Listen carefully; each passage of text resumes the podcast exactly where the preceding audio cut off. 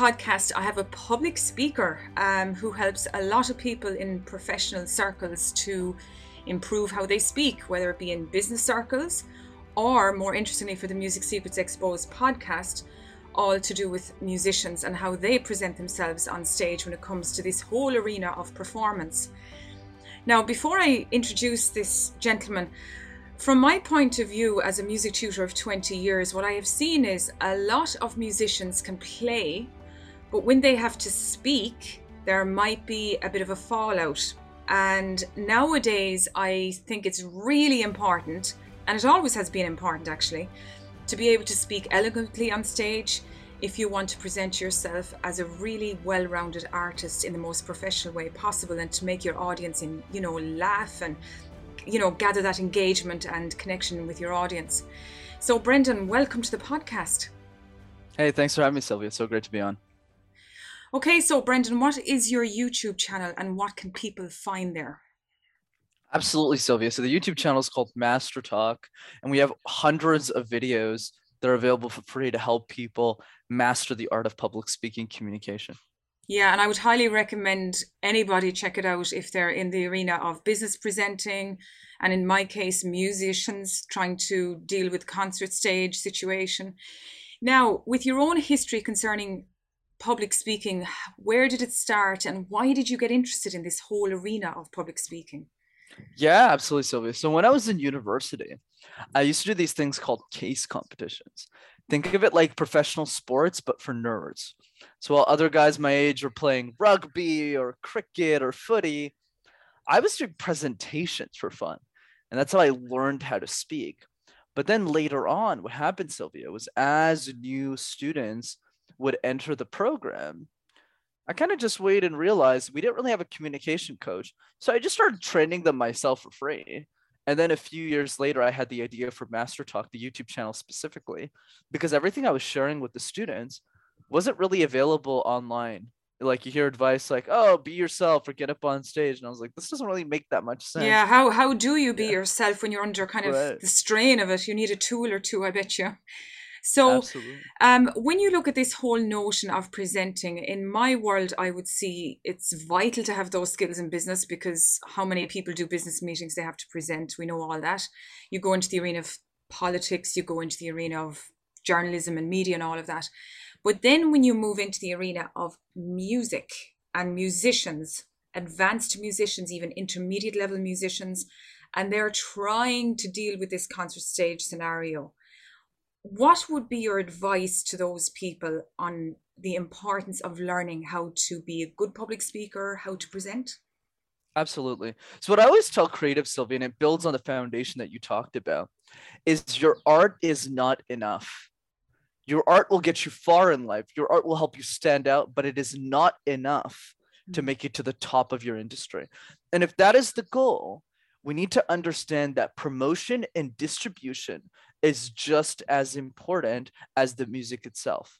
The way you tell stories about the music, where it comes from, the culture, the origin of how you came up with that piece, also inspires people around you to follow you, to follow your journey and your mm-hmm. story. And I this is why it's so important. I seriously can't tell you that when you do a piece of music and then you study where that piece of music has come from or who created it or the surrounding circumstances and then you translate that to somebody who's learning the piece the impact is so much bigger and suddenly there's interest and fascination and there's all of this going on. Now as a musician is climbing up the ranks of learning how to perform and reaching up to that concert stage level what kind of tools would you suggest they get familiarized with to get them absolutely. onto that stage? Oh yeah, absolutely, Sylvia. So the piece I would start with first is I always like easy wins. So if I was a musician right now, I would go through all of the pieces that I've created in my life and pick the one I'm the most passionate about. So let's start with that piece. Let's say it's piece number two. So if we take piece number two, the next piece is we want to try and build a presentation around just that one piece and focus on making that delivery perfect. And the way that I would practice specifically is write out the entire speech around, you know, what the piece is about, what inspired you to write it, But when you practice the delivery, only practice the edges. So practice the introduction 50 times, 30 times. Okay, this is my name. This is why it matters. And do it again and again and again until it's perfect. Do the same thing with the conclusion and then tackle the middle. And that's an easy way and effective way to practice your your speech. Some musicians I have seen on stage, and this is true for, you know, advanced, even professional musicians, some have such a fantastic rapport with their audience and some just don't. What creates that rapport? That where the audience is so fascinated by what's going to happen next and so enthralled, apart from the sound of music or whatever is happening on stage, what is it that connects the audience to the speaker? Yeah, absolutely. You know, one analogy that I share in the music world is that I've always found that the best communicators are music conductors because they have so many things going on at the same time. They're managing the different lines in the instruments. They're giving a show to the audience because they're at the centerpiece of usually an orchestra. And they have to manage the different energy levels to make sure that everyone's performing well.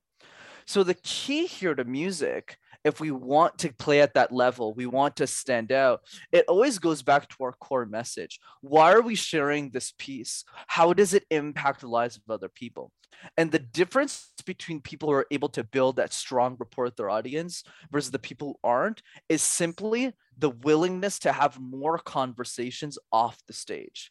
As you talk to more people in your audience, you realize that what you do actually matters, right? A good example of this is Yo Yo Ma, right? The cellist.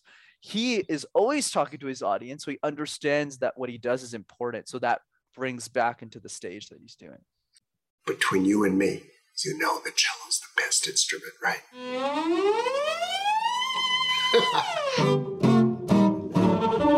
It is explosive.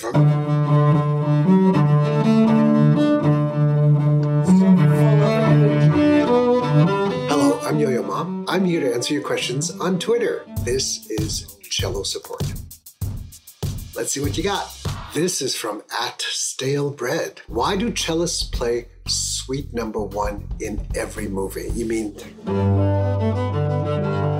I think that movement represents the infinitude of what we have in the natural world. So you think of flow,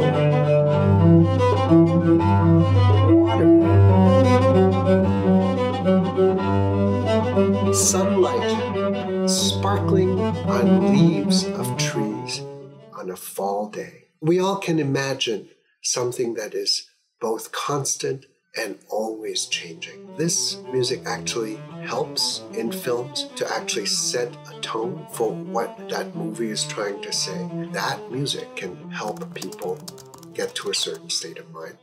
At Ashley, It sounds like what you're saying is the artist removes themselves from the me, I, myself thinking, and they're thinking about what they're doing to, with their audience in mind that it's not about them on stage, it's about the audience and how they respond. Now, when it comes to when you're on the stage and you're looking at the audience and you're seeing maybe somebody in the audience is like just not interested in what you're doing.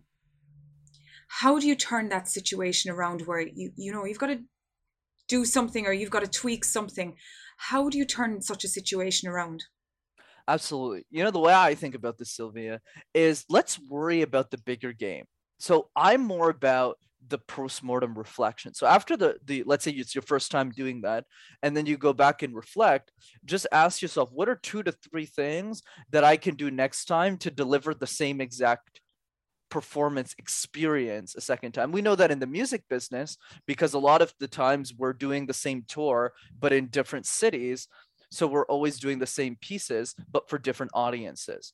So for me, it's always about what can I do to convince the worst person in the room of my thinking. So, but the key here and how we get that progress that we're looking for is just reflecting and saying, okay, for that person who wasn't paying attention, what was it about the way that I communicated that led to that? But I would never do it in the moment because if you do it in the moment it's too stressful because you're balancing too many things but always do it post mortem after the experience is over And if somebody's on the concert stage and they suffer from extreme tension, I mean, it happens, you know, the, the, stomach is rolling and there's little tremors happening in the body. What are your techniques for handling that? Absolutely. So, so the way that I think about tremors and tension and fear, really, Sylvia, of communication showing up on stage, is an analogy I like to use: fear versus message. Let's take a boxing ring as an analogy. So, one side of the ring is the fear, and the other side of the ring is the message. And the piece I really want to communicate with everyone is the fear will never go away. And the reason I say this is even for somebody at my level of communication, if somebody called me tomorrow and said, I need you to coach Elon Musk, I would probably be scared. I'd be like, okay, I got to coach Elon Musk. That's normal. The goal is not to remove our fear, but rather make sure that when your fear and your message meet in the middle, that your message wins the fight it's not about removing the fear it's about making sure that the message the reason why you're doing something is more important than the fear the insecurity the tension that it comes with. And if you have that stronger message you'll still have the tension but you'll be able to push through it. So really what you're saying is you have to understand what they say in marketing circles the why the why of why you're doing it. Why do you love music? Why are the pieces of music so important to you now, I've heard some complaints uh, uh, from musicians saying that I've practiced this piece forever. I'm actually bored of it now because I've had to bring it into this very high standard affair. And it's now what I, in inverted commas, call automatic pilot. I'm presenting the same piece of music from city to city, place to place. How do I keep interested in that piece of music? What can I do to make it impactful every time? Mm fascinating question sylvia. So i've i've actually experienced this many times because i've been talking about communication for like six years now. And every time i'm on a podcast at this point it's been hundreds i always get asked the same questions right? So my advice is always fall in love with the boredom.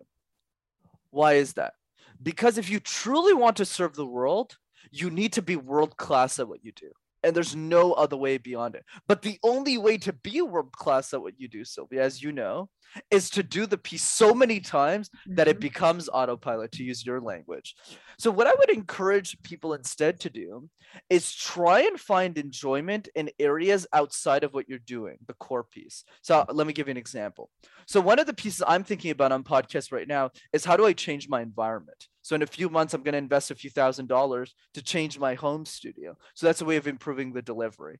Uh, maybe something else would be a conversation with an audience. So think, think about the little details around the piece, around the experience, and obsess over those details versus going, I need to change the piece. I'm bored. Don't set yourself that expectation because if you focus on the boredom and just optimizing what's around it, you'll actually be able to make a bit major impact in the world. So, in a sense, what you can say, you can change the what's around it to create interest for yourself as a creative type. How important is the artist's environment to help them stay pristine? Oh, the environment. I'm sure you can speak on this as well, Sylvia. But the, the environment is so important, right? And especially on the on the question of the last the last piece you talked about, is there's other ways of creating creativity in our lives. We don't necessarily need to do it with that one piece. Oh, I need to change it every single time perform. No, no, no. We can find creativity in other worlds. I'll give an example today. The first two hours of my day, no one can book me on my calendar. And the reason is because I save that day just to think. So all my mornings, I listen to a podcast, I read a book, I'm reflecting, and I'm coming up with new creative ideas to say, huh, the next time on a podcast with Sylvia, what if I approach this problem that way? What if I communicate that way? So the key here to environment is to try a bunch of things that work for you and what doesn't work for you, and then keep the two or three things that do. Like I don't meditate, but I definitely love listening to personal development every morning. Well, it's like this. I think the most creative types that get the most satisfaction have an expanded frame of reference. And the more that you dig into other subjects of interest while you're focusing on, of course, doing your performance and your professionalism, that broader frame of reference right there brings in a new color, a new interest. And it keeps you inspired. And then suddenly you get these ideas and you say, where did that come from?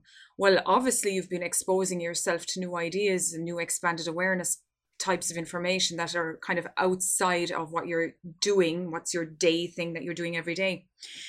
Now, where is your website and what do you do through your website that people can access?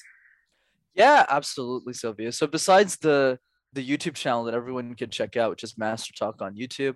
If you want free coaching, come to one of our free interactive Zoom calls every two weeks, and you can register that for free at rockstarcommunicator.com. Okay.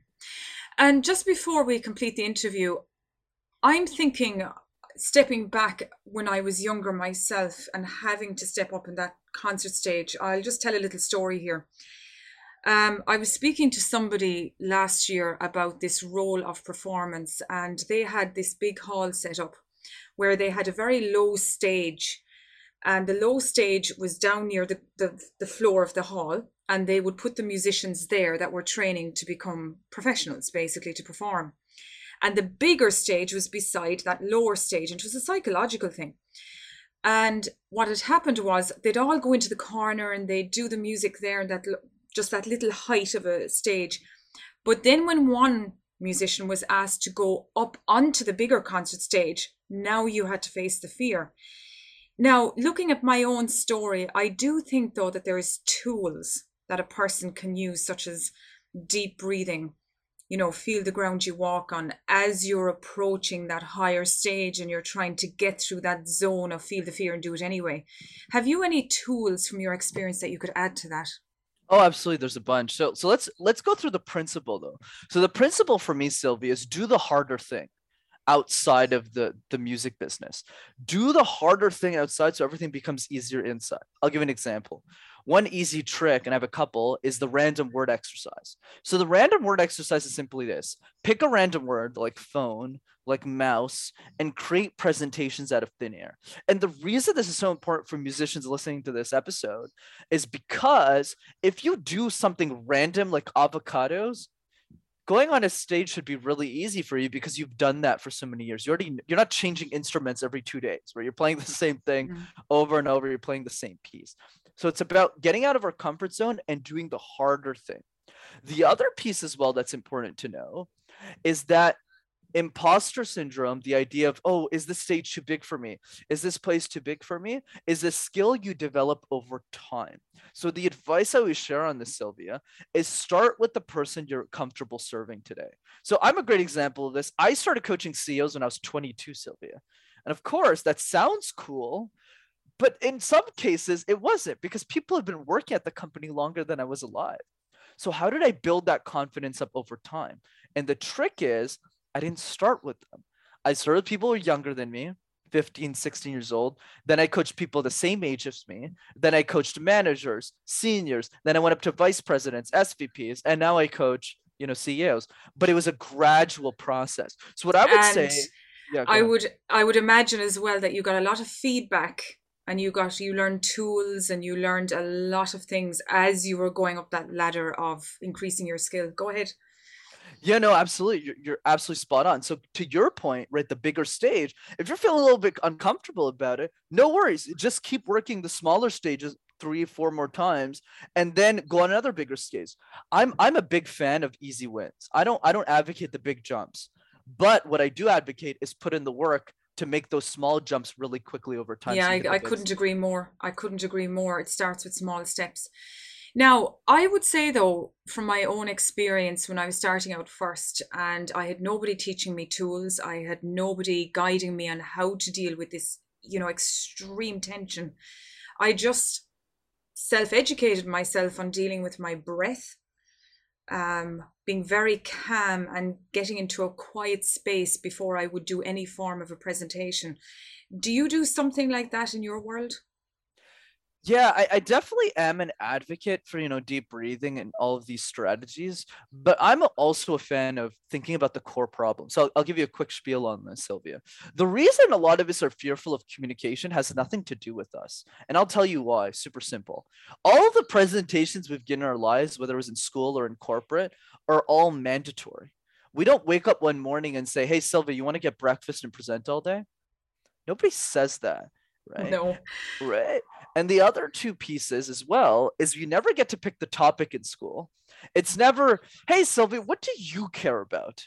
No, it's Sylvia, I need you to talk about Shakespeare for 20 minutes. And then the third piece is every presentation was tied to a punishment. It's never Sylvia comes up and we cheer her on. It's Sylvia either has to do a good job or you lose 30% of your grade. Mm. So if we grew up in that type of environment, of course we're going to see public speaking as a chore. Of course. The big elephant. Yeah, the big elephant right. in the room, as it were. Yeah. Exactly.